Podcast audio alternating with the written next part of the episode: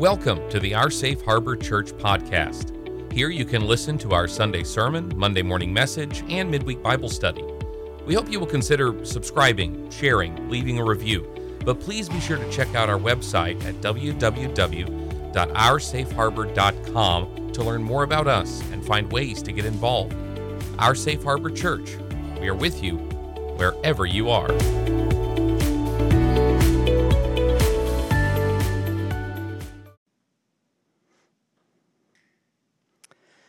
Welcome. And let me tell you why you're not seeing what you normally see.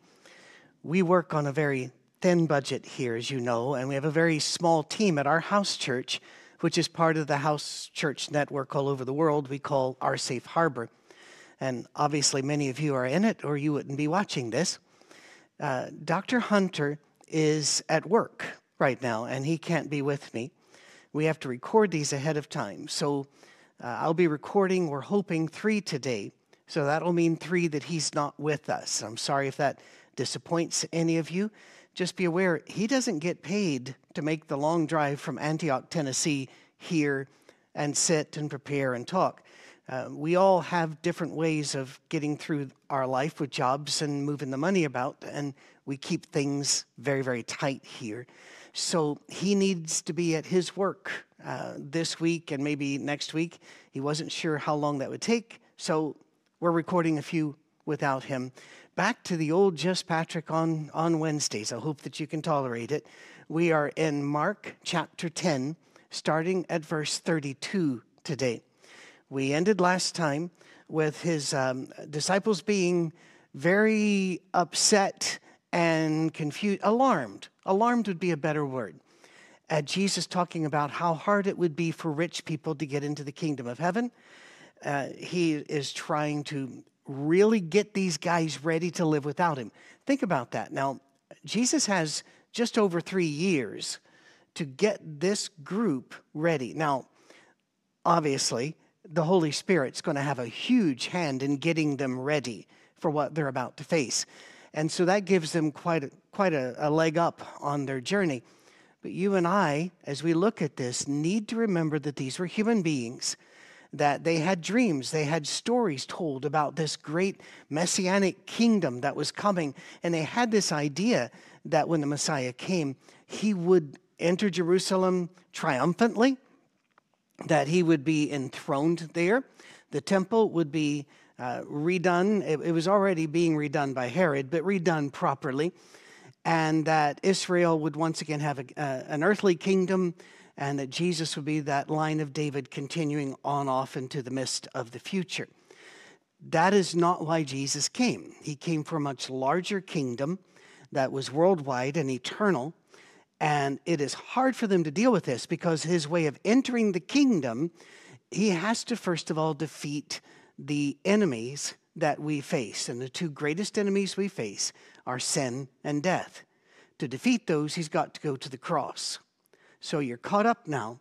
He's about to make their day even worse. Mark 10 32.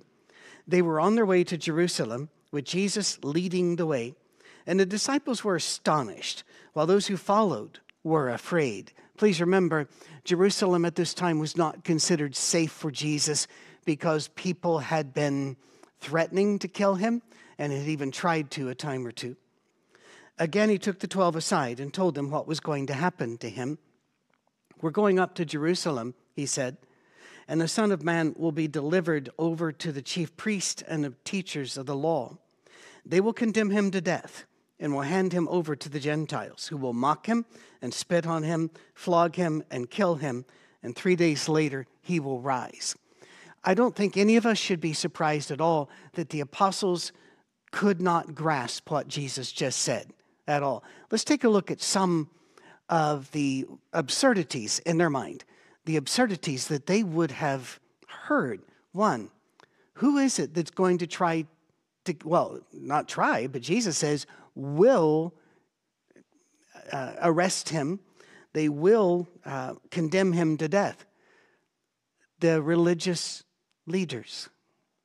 Today, perhaps, you could say elders or bishops or pastors, all the way up to cardinals, archbishops, pope. Uh, if you're a Catholic or um, metropolitan, if you're Eastern Orthodox, or if you're a Protestant, then it would probably be pastor, elders, bishops, somebody, or council, or convention, something like that. Your top religious authority, whether it's a person, a convention, or whatever it is, if you were to hear, well, they're going to get me and they're going to condemn me to death. Now that would that would make your head spin a bit, and you'd wonder at the truthfulness of the statement, especially since, and every Jew knew this, nobody could condemn anybody to death except Rome. And so to say that the religious leaders are going to condemn him to death was quite the shock. And they were not ready for that at all. Or the next one. What, what, are Jews proud of? They are correctly and rightly proud of being Jews, God's chosen people. Why then would God allow his son, the Messiah, no less, to be handed off to non Jews, Gentiles, who are not going to gratefully receive him, but rather treat him with the utmost disdain, humiliation, disrespect possible the flogging, the beating, the spitting on him, the mocking. How is this even possible? To a Jew, mocking God was unthinkable, absolutely unthinkable. But for Gentiles to be allowed to mock the Son of God and then kill him, oh my goodness, their heads are spinning. They don't know what to do. Now, in Mark, that ends this conversation. And it is very possible that they had muttered conversations among themselves, but were afraid to speak to Jesus because where are they headed? They're headed to Jerusalem, where all the bad stuff's going to happen, where they had hoped and, and believed with all their heart that all the good stuff was going to happen. I, you cannot you, you cannot imagine more of a 180 of emotions, dreams, hopes, desires than this. You, you just can't. I cannot imagine even a marriage betrayal or a governmental betrayal of its citizens or something which is greater than this because this had been set up for a millennia at this stage. Uh, it's according to how you time things, but let, a millennia is safe. A thousand years of dreams, hopes, songs, prayers focused on the Messiah. And now this is what he tells us. So they're they're wondering, well, then something to our mind very odd comes up. Verse 35. And then James and John, the sons of Zebedee, came to him. Teacher, they said, we want you to do for us whatever we ask. Sounds, uh, well, to use a Yiddish word, since we're dealing with Jews here, a lot of chutzpah in this, doesn't it sound like? Um, I would suggest to you, however, that God does respond pretty well to boldness in prayer. In fact, in Hebrews, we're, we're told to, to do that. In James, we're told to do it. We're told repeatedly to come before the throne of God and tell him what we want. Well, James and John do seem to be pushing that envelope a bit, and they've probably torn one end off at this stage. What do you want me to do for you? He asked. I love that response. Instead of Jesus saying, Who do you think you are? You're basically not much more significant than the grains of sand you're standing on, except that God created you in His image. Therefore, you have soul and spirit in you. So let's back off and see if you can ask this question in a better way. That's what I would have expected. Uh, if not outright annihilation or get thee behind me, Satan thing, as he did when he spoke to Peter. They replied, Let one of us sit at your right hand and the other at your left in your glory. This is just another way of saying we don't know what's going on, but we believe in you. We want you to know we've got you.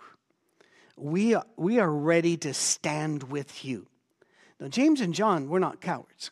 They were sons of Zebedee, and we know from elsewhere in Scripture that that meant that they were zealots, which in other, well, in Roman terms would have been called sicari or knifemen, because they were part of a underground political guerrilla movement that was to strike out against anyone who collaborated with Rome, or, of course, any passing Roman soldier that they happened to find alone. Yes, it was a violent group, perhaps more violent in intention than in actuality, but it was still based upon violence and cleansing the Jewish people of the, um, the rot and the disease of the Gentiles, most particularly the Romans. Well, here comes uh, James and John saying, All right, you just told us some stuff that's really you know, messed with our heads, but we're with you. I'll be at your right. He, let him be at, you know, one of us at your right, one of us at your left. Um, a very traditional way, and, and still is, by the way, for people who worry about these things at dinner tables who's going to sit beside the host and who's going to sit on the other side. And I don't understand why any of that is important at all, but I do understand why it was important back then, all the way up through the medieval ages, is because the person on your right was trusted, the person on your left was trusted, because they are within knife strike of you. And therefore, they could have a knife secreted, uh, secreted for you Americans, secreted about their bodies. Um, and therefore, you don't know that they're armed or not, and you don't know if they're passing you poison or not. You have to have the most trusted people you've got right there. And so it's not so much that they're saying we want to be ahead of all the others. There's some of that in there, and I don't think we should remove all of it. But it is mainly we don't know what's going on, but we want to be identified with you and we will stand with you. Does that help? Hope it helps. Because if you don't understand that concept, then this seems incredibly petty. And this wasn't a petty moment, just looks that way to our eyes. He says, You don't know what you're asking. Jesus said, Can you drink the cup I drink or be baptized with the baptism I'm baptized with? Now they answer, We can, but they have no idea what it is. Now, what cup, what baptism? Uh, uh once again, Semitic languages paint more pictures and stories than they do definitions. So, cup here, they would have understood that the word cup means, are you going to be able to handle what's coming at me? Because if you're on my right and my left, it's going to come at you as well. You've not separated yourself, you're not down table from me. It's coming for you. And this cup can include violence, suffering, humiliation. In fact, he's talked to, he said that, hasn't he? Mock, spit, flog, and death. And he even says, Are you ready to be baptized with what I'm baptized with? Here's where I would love to take about an hour and a half segue, but I'm not going to do it. I'm just going to put this in your head and think about it. And if you want me to do a special long Monday morning message on it, then let me know. You can always send in things at info at oursafeharbor.com, uh, and we can go that direction, all right? To the Jews, and many others uh, who, who use the same form of, of, of, language, some form of it Aramaic, Hebrew, Arabic of various types. Water was used as a very potent symbol. It was water was life, but water was also death, depression, and fear. Because as a desert people, the idea of water coming against you suddenly was terrifying. And if you've never been let's say in the American Southwest, where you have wadis which just look like dry gulches. But when rain comes, it's, there's no way to explain this to somebody who's not seen it on film or been around it. Literally, within seconds, a wall of 20 feet of water can be running down these wadis. Same in Israel and in the, um, the Middle East when rain does come, as it does, if it hits too fast, walls of water come. And to be immersed in that water was death. And so in the Old Testament, you will often find water used as a symbol of depression. You know, it has flooded over me, the seas have roared against me, but also as the home of all demons. And there were demons that were named, uh, you know, Lydia, for example. There are demons in the water, and they, you were terrified of the demons in the water. So, when he says, Are you ready to be hit with and submerged in that thing which is coming to submerge me? And they said, We can. In some ways, this is rather like the confidence of young people who have been trained. They've gone through basic, perhaps they've gone through advanced infantry training of whatever name the particular service uses for it. And, and they are well trained. Don't put that aside. They are exceptionally well trained and they are well equipped. But then the first bullet flies. And when it flies your direction, a lot of them who entered with the we got this, like in the American war between the states, a lot of people signed up saying, we'll fix this this week and it'll all be over. And then after the first battle, when they see the carnage on the field, and perhaps themselves are even wounded and mentally just um, torn apart by what they've seen, then it hits them. And so I think what we're seeing here in James and John are the pre, they're trained, but the pre first real battle confidence. It's going to hit them hard. In fact, the apostles are going to scatter, but not John. He sticks close. He may have popped out for a while, though, if you read carefully, but he's, he's back. Well, Jesus said to them, Well, I'm glad that you can. Glad you're so confident. He says, You will drink the cup I drink and be baptized with the baptism I am baptized with. But to sit at my right or my left is not for me to grant. These places belong to those for whom they've been prepared. Now, what that means, to be, you know, if we want to be really specific, is we don't know. We don't know. One of the big questions, which we will never be able to answer, no matter how hard we go at this, is what did Jesus know and when did he know it? Because we see Jesus being surprised at faith here, frustrated at what happened over here, turning to his apostles and saying, Will I even find faith when I return to the earth? There are things that Jesus did not know. He indicated to his apostles that he did not know when the end of the world was going to be, but he knew his Father did. And so he's looking at them right now saying, You know, I'm not picking who's going to be right beside me, I'm not picking places in the kingdom. God will prepare those he wants where he wants them. So, once again, uh, in Philippians chapter 2, when it talks about that Jesus laid aside his, his deity to take on humanity, and yet we all know that he was still the Son of God, even while in human form. Philippians 2 wasn't kidding. Jesus t- laid down some of his power, knowledge and such to walk among us. And I, um, if you're struggling with that, just think about this. Do you really want your two or three year old to know that they are Almighty God in human form? I don't think so. And as you go through life, there's more and more that Jesus knows, but it seems actually to be not all unidirectional, because sometimes he seems to know more, and other times he pulls back and doesn't. This is all the Holy Spirit guiding him through this vale of tears, this life that is, as one poet put it, nasty, brutish, and short. Well, when the ten heard about this, the other guys, they became indignant with James and John. And why would they not? Why, why would they not? I knew you would too. If you had 12 buddies, uh, you were part of a group of 13 guys, real close buddies, and then you'd found out that the leader of the group somebody had approached and said, Listen, we want to be the besties and nobody else here. There, there had been some tension here. Jesus called them together and said, You know, this is so important. This is an election year.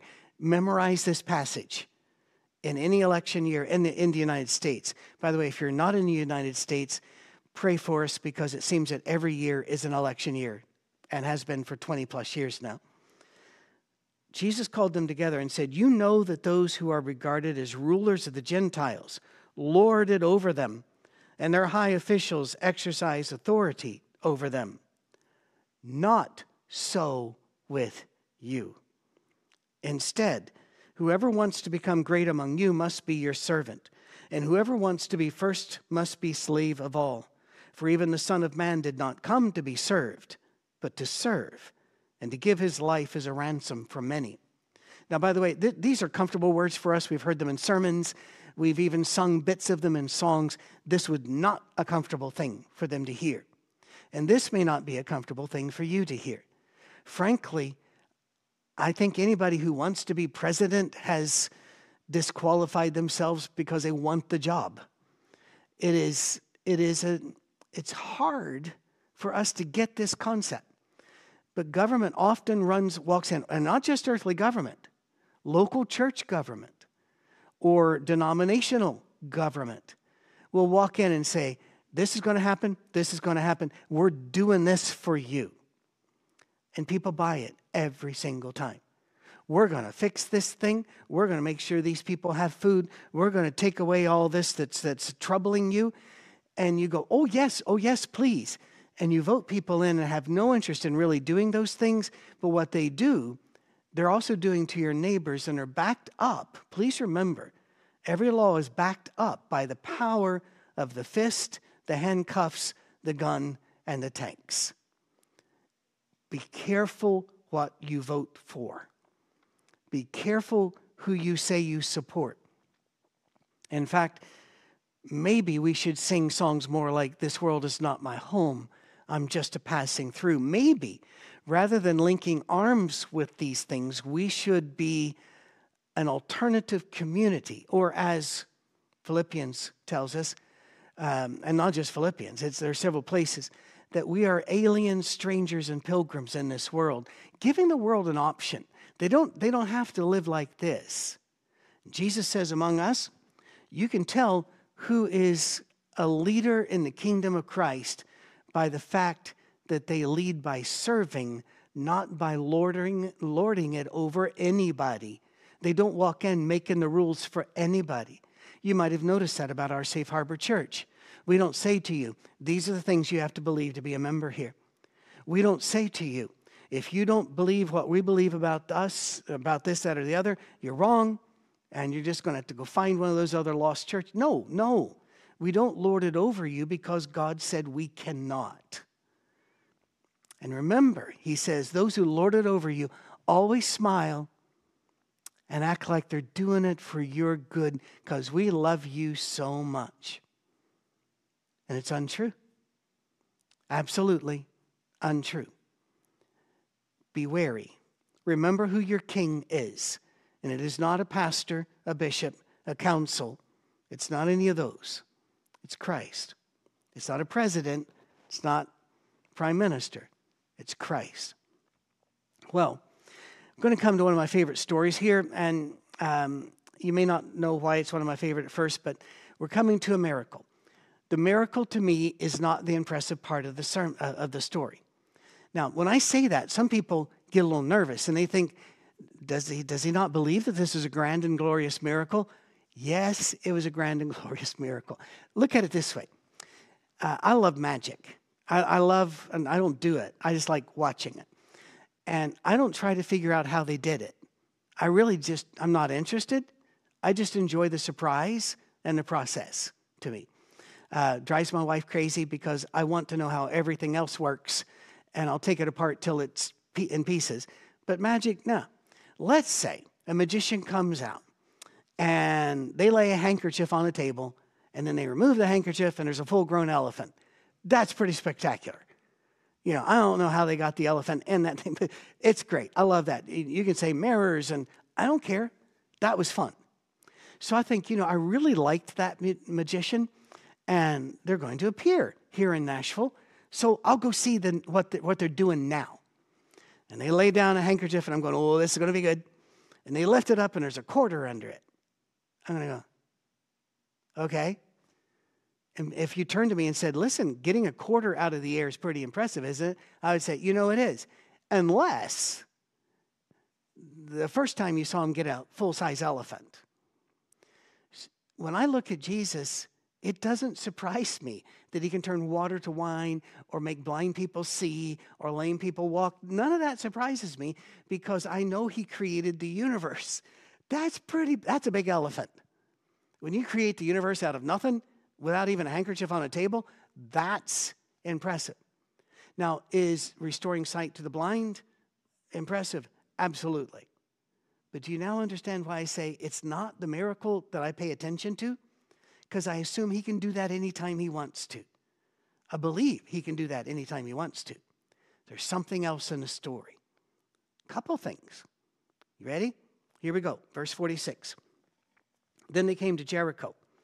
As Jesus and his disciples, together with a large crowd, were leaving the city, a blind man, Bartimaeus, which means son of Timaeus, was sitting by the road begging. Got to stop here. We're going to do a pop quiz. I've told you we don't make you sign a list of what you believe and the like, but I didn't tell you there wouldn't be pop quizzes, so here's one. Name five beggars in the first century. Well, all right, I'm going to buzz in here. You can't. You just can't. Now, if you read, if you're a classicist and you've read all of the early Roman writers and Greek writers, you can probably pull this off. But why should we know Bartimaeus' name? Why? Why? He's a beggar. He has no standing. He is poor. He has no education that, that we know of. He has no backup or family because the family wasn't bringing him to Christ as other instances, families or communities or friends brought. No, he's beside the road, probably placed there beside the road by his family every day while they go off to work in the fields or the shops, and then collected every evening. This is a man who's never even been to the temple because you're not allowed to go into the temple if you have any visible disfigurement, if you are not completely whole, all your fingers, toes, legs, arms, that, and sight would be part of that. So this is a man that doesn't go to the temple. He didn't have anything to offer any of us, but God knows his name. You may feel like you're a nobody. Please remember that you're not a nobody. God knows your name. He knows your situation. Read Psalm 139. He even knows what words are in your mouth before you say them. He understands you're getting up, uh, sitting down, walking about. He gets it because he gets you and he knows your name. So that's, that's one reason this is one of my favorite stories. But there's, there's another part. Please remember what Jesus is doing. He is teaching along the way to Jerusalem where horrible things are going to happen to him. The apostles are all in disarray. The, the group is still just uh, throng. Throng is a good word. It's a throng. And they're pressed upon him moving forward. This is church. This is Deuteronomy 6. Go check that out. Not now, we're busy. Make a note. Um, this is talking about the Lord as you rise up, as you sit down, very much like Psalm 139 says, God knows you. So here, Jesus is doing church. And the blind beggars start shouting and interrupting church. What do you do? What do you do when somebody interrupts church? Well, I've told these stories before, so you may have heard these stories in a different format than today. My wife and I were down in Jamaica, and it wasn't for some grand, glorious kingdom reason. We were on a cruise.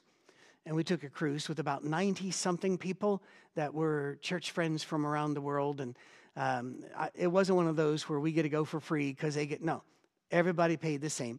We just went together, that's all. Well, we were in Ocho Rios, um, Jamaica, and there's a lovely young lady who was, was the tour guide for the bus we were on. And as she was doing her spiel and doing it well, I leaned over to my wife and I said, That young lady's in pain. We're going to wait when the bus empties. We're going to stick around. And my wife just nodded. She knows that that's part of my training is to spot that sort of thing. So everybody's off the bus, and I walked up to her and I smiled and I said, Sister, thank you for taking care of us. And of course, she says, Oh, that's fine. And, you know, I can also read that in her head, she's thinking, Please get off the bus. I need, you know, just to not talk for a minute. And I said, You're in pain. And she looked at me and she goes, Oh, oh I'm sorry. I, I didn't mean to be, you know, letting people, because immediately she thinks of, I'm not doing a good job. I'm not going to get tips and such. And I had to w- wave her off that one. I said, No, no, no. That's my job to know these things. Tell me what's hurting. And she was having a migraine cluster headache, migraine, sinus. I'm not an MD. I wasn't trying to figure that out.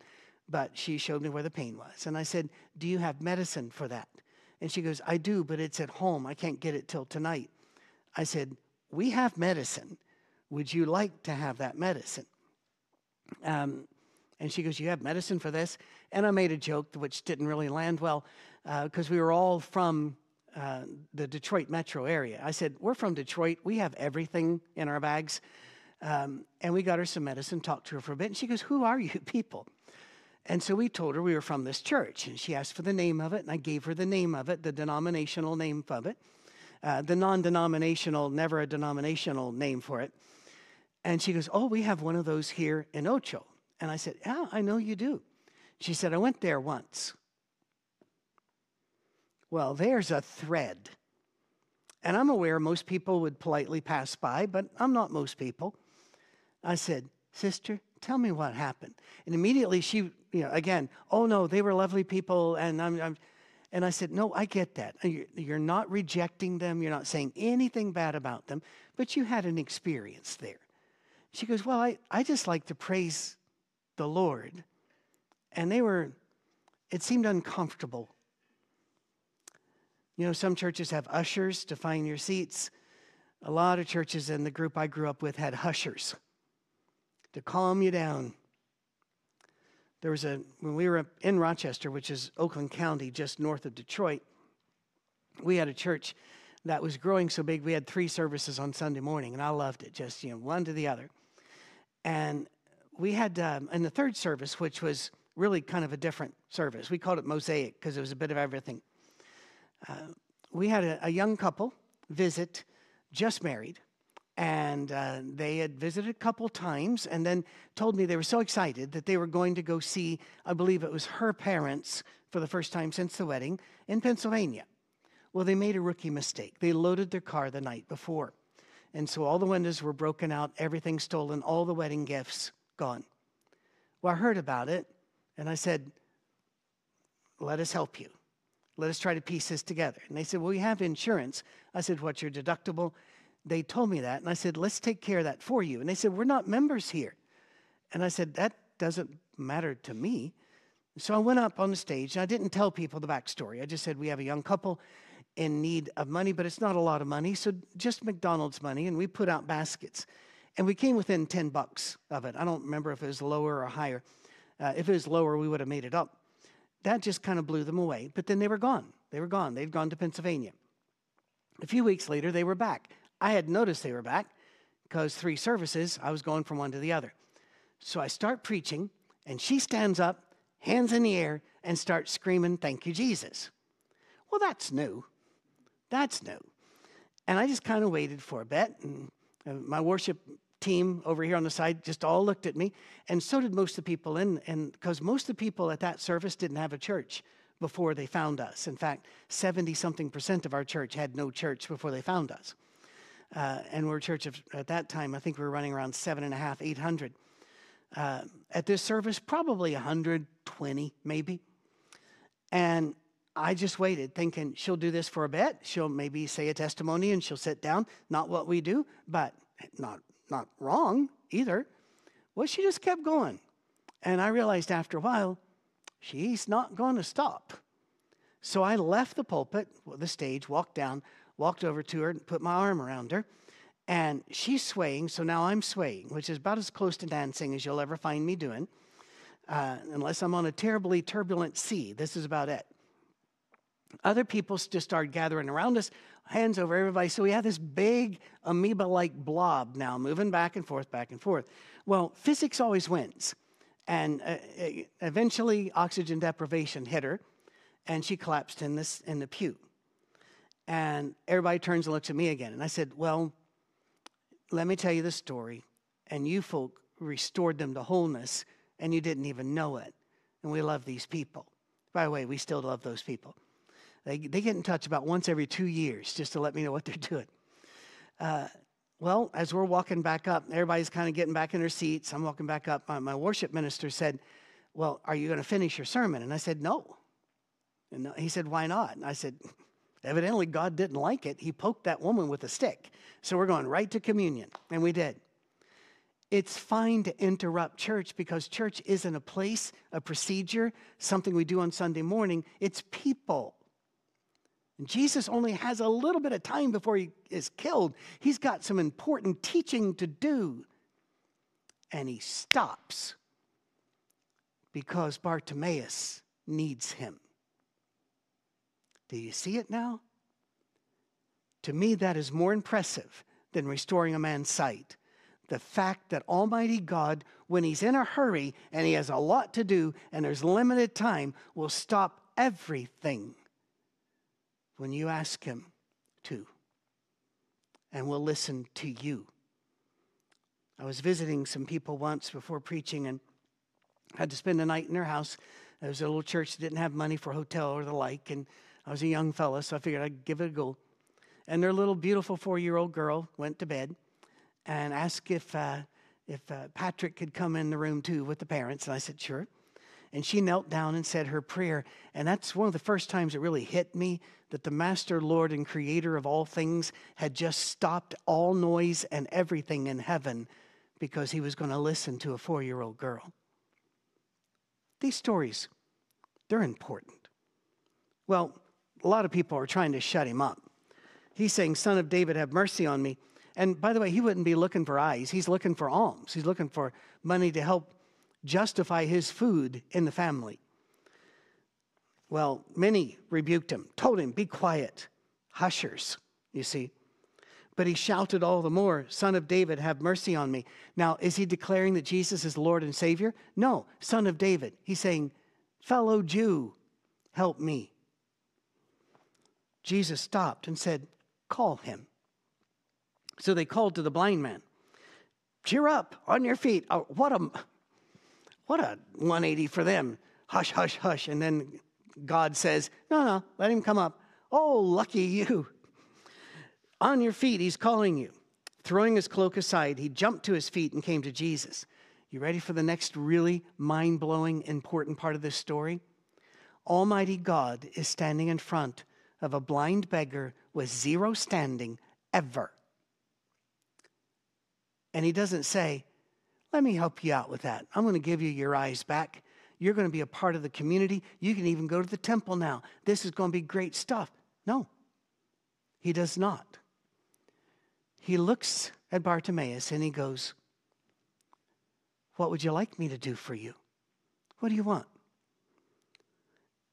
In Mark, in the NIV, it is phrased the blind man said, Rabbi, I want to see. It's actually a little more complex verbiage than that, and some versions get it a little bit better.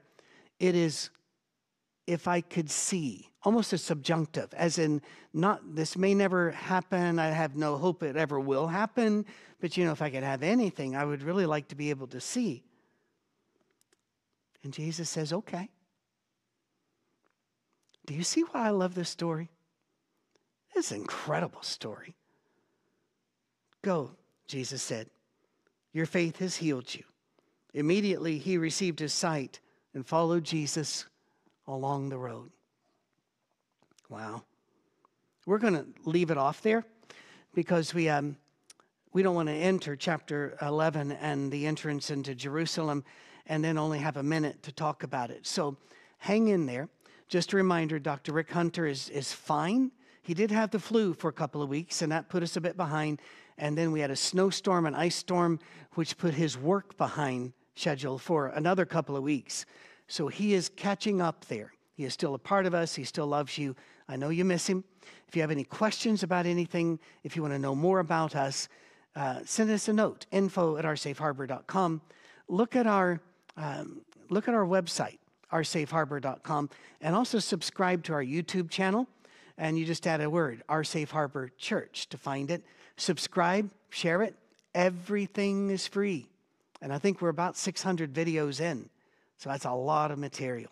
All right. God bless you, and we will see you the next time you tune in.